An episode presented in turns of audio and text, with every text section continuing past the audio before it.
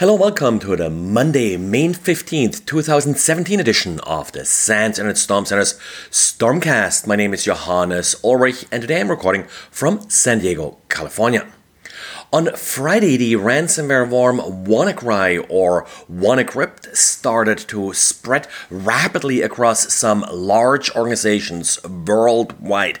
It is unclear if it originally was seeded to these organizations via email or if it just spread using the SMB version 1 Eternal Blue vulnerability.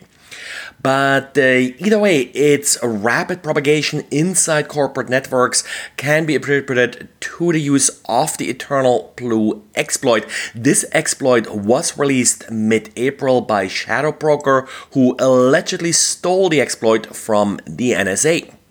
Microsoft had originally released a patch for this vulnerability in March as MS 17 10 for currently supported versions of Windows.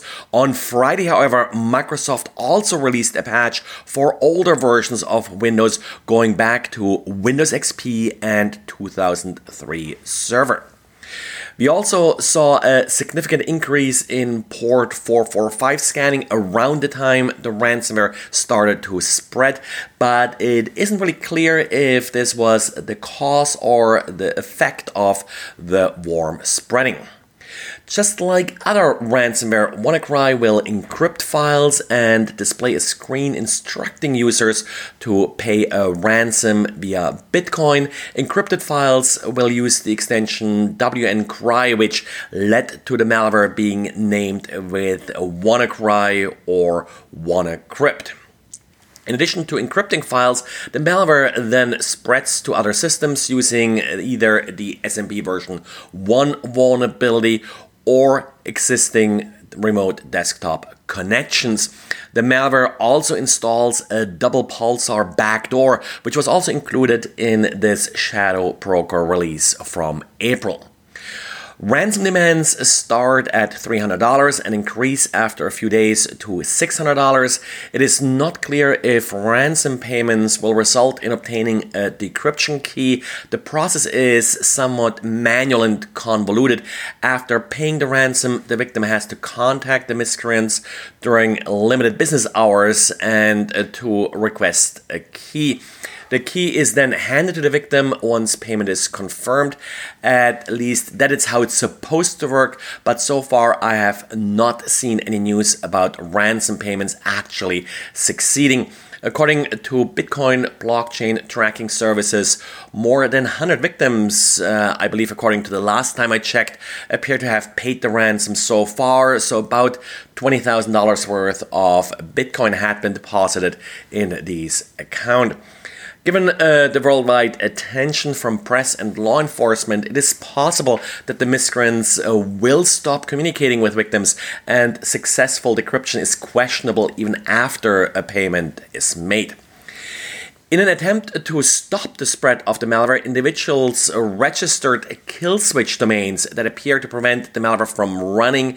There are a couple of them in various versions that have been released over the weekend. Whenever the malware runs, it will attempt to connect to these kill switch domains and it will not run if the connection is successful. However, the connection is not proxy aware. Now, if your corporate network forces outbound HTTP connections to pass through a proxy, then the connection will fail and the malware will run. In networks like this, it may be advisable to set up an internal DNS sinkhole that points the domain to an internal web server. At this point, reports of additional variants of this malware start to surface. Uh, the variants still implement similar checks uh, with uh, subtle changes to the domain names. The encryption and the like is still the same. In addition, the malware checks for the presence of a registry key and will not run if it is present. Rendition InfoSec released a tool to set this key and then again prevent execution. This is sometimes also referred to as inoculating a system. It is uh, very likely, however, that the exact domain and registry key will keep on changing as uh, different variants surface over the next uh, couple days. So, attempts to prevent spreading of the malware via inoculation techniques is probably only temporary at uh, best. If you cannot patch the system, then you may attempt to prevent infection by turning off SMB version 1 on vulnerable systems or segment your network to prevent internal connections via SMB and RDP. And now malware vendors added signatures to their products, and they will now detect this malware and prevent it from running. In addition, several anti-malware vendors also released removal tools, but as usual, cleanup is something that should be avoided, and if so, done very carefully uh, use these tools uh, with caution. The malware does implement, after all, the DoublePulsar backdoor, and others may have found it on your system and then used it to further compromise the system, in particular if port 445 was reachable. We released a couple of updates about this incident over the weekend with links uh, to various pages that provide more details, and we are currently working on a more comprehensive uh, write up. Uh, I will shortly actually make a PowerPoint file available that you may use uh, to brief uh, management uh, come Monday morning.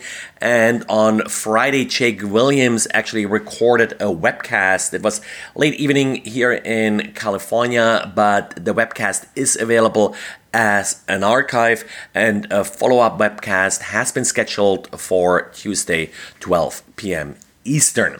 So that's really all we have today. Big event here on Friday and over the weekend kept everybody busy. Hope you didn't get affected by it. If you have any samples to share, uh, please pass them along via our contact uh, page.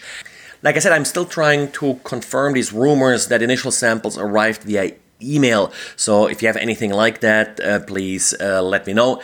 Thanks for listening and talk to you again tomorrow.